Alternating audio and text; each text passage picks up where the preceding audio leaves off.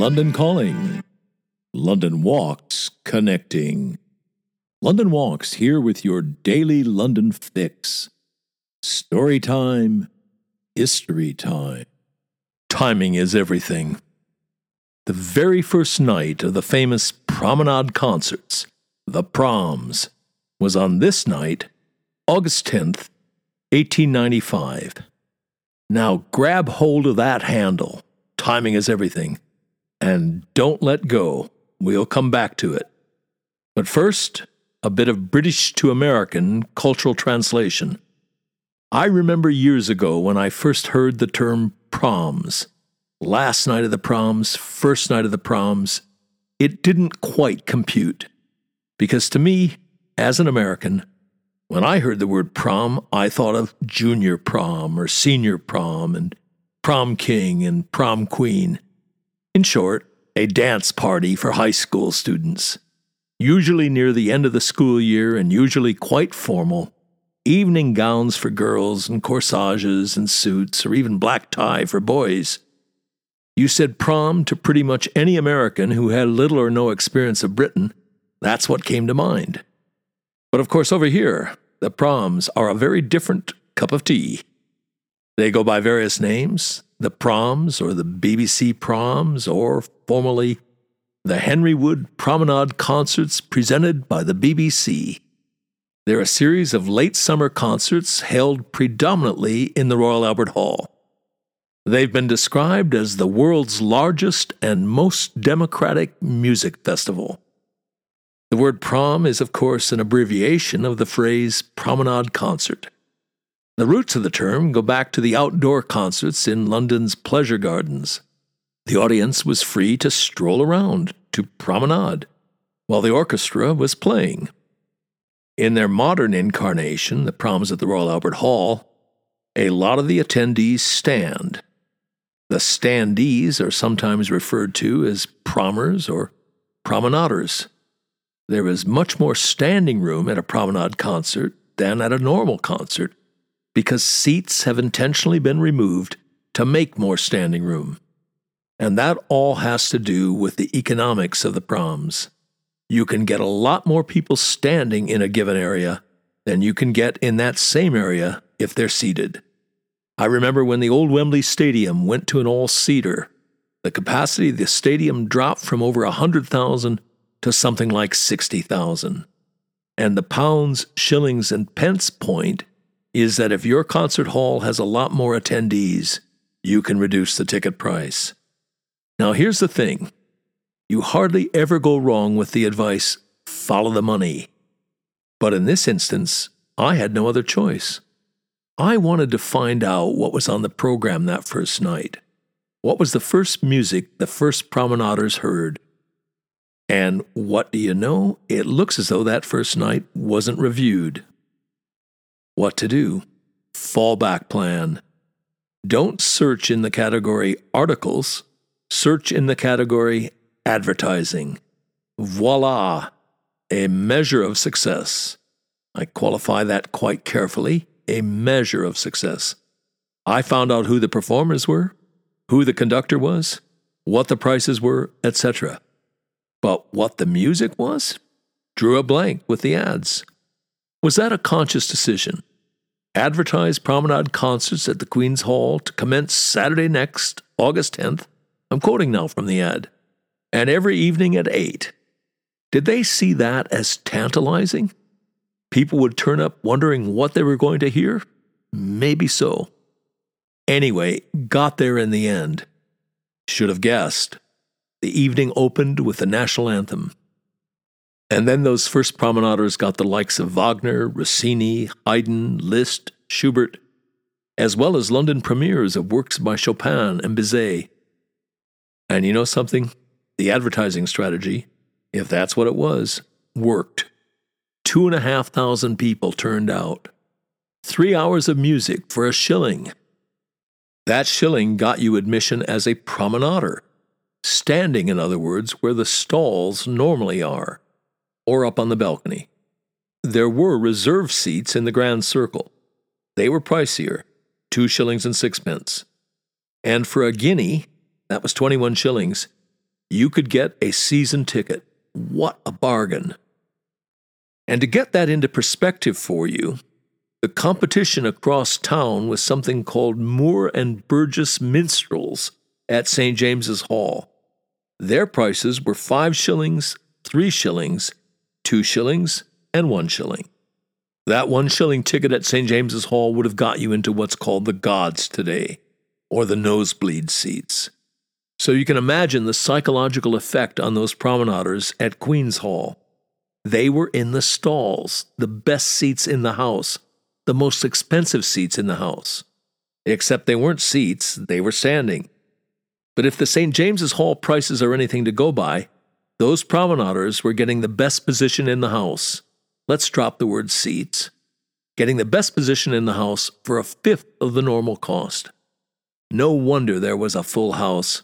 No wonder there was a sense of joy, of fun, and giddy happiness, which is still part and parcel of the proms today, over a hundred years later. That first night, for the record, was the first of the 49 concerts in that first season. Another fun detail eating, drinking, and smoking was allowed in the hall, but the promenaders were asked to refrain from striking matches during vocal pieces. As for the performers, Madame Marie Dumas was given headline billing. She was an American soprano. And, this is almost too perfect, the conductor was Henry Wood. So, conductor wise, the proms started as they would continue for decades. Henry Wood was still conducting nearly 40 years later. There's one other name on that ad that's deserving of headline billing. It tells us tickets were available at Robert Newman's box office, Queen's Hall, Langham Place. Robert Newman, let's call a spade a spade, was an impresario. He's the true progenitor of the proms. He wanted to generate a wider audience for concert hall music by offering low ticket prices and an informal atmosphere. He said it in so many words to Henry Wood I am going to run nightly concerts and train the public by easy stages, popular at first, gradually raising the standard until I have created a public for classical and modern music. In which connection, I open this piece by saying timing is everything and ask you to keep a tight grip on that handle. Here's why. The proms are in late summer. Remember the 12th of August, the better sort of people the Toffs, have all decamped to their country estates, up there blazing away at pheasants and partridges. And of course, they were the concert music audience. The phrase, there was an opening, puts it perfectly. All the Toffs had left town, had decamped. The market, well, the bottom fell out of it. Those concert goers weren't there. But it was an opening in another sense. It was an opening for a different kind of concert goer, a different class of concert goer. Timing is everything. Okay, let's bring this ship in. Today, the proms are always associated with the Royal Albert Hall. But the Queen's Hall was their birthplace and home for nearly half a century. The Luftwaffe did for it, ergo the move to the Royal Albert Hall. The Queen's Hall was in Langham Place, just up from Oxford Circus. The BBC's broadcasting house, when it arrived on the scene, was a next door neighbor. A bronze bust of Sir Henry Wood was recovered from the ruins of the bombed out Queen's Hall in 1941. It now belongs to the Royal Academy of Music, and it's still placed in front of the organ for the whole promenade season. Though the concerts are now called the BBC Proms and are headlined with the BBC logo, the tickets are subtitled BBC Music presents the Henry Wood Promenade Concerts. A Today in London recommendation?